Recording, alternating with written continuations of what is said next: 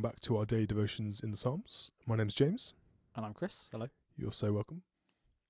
We're going to be carrying on reading Psalm 18, starting verses 1 through to 6. I love you, Lord, my strength. The Lord is my rock, my fortress, and my deliverer. My God is my rock, in whom I take refuge, my shield and the horn of my salvation, my stronghold.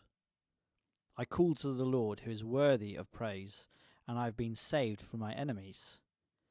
The cords of death entangled me, the torrents of destruction overwhelmed me, the cords of the grave coiled around me, the snares of death confronted me. In my distress I called to the Lord, I cried to my God for help. From his temple he heard my voice, my cry came before him into his ears.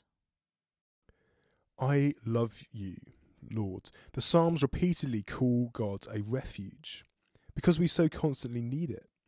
Habitually turning to God for refuge is the only real support we have in life.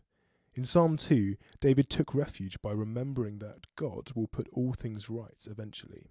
In Psalm 7, he took refuge by resting on God's wise arrangement of his current life circumstances. Here we see David taking refuge by thanking God exuberantly for past blessings. When he says, I love you, Lord, he uses an unusual Hebrew word that conveys deep emotion and passion. Cultivate such love by considering how God delivered you through the drama of the cross. Romans 5 8. That will make you strong. Let's pray. Thank you, Lord Jesus, for leaving the ultimate refuge of heaven to become radically vulnerable and to die for me, so that now, despite my sin, I can find a welcome and refuge in the arms of the Father. I love you for what you have done and for who you are. Amen. Amen. Well, we hope you continue being encouraged by our readings, and may you have a day filled with taking refuge in the Lord.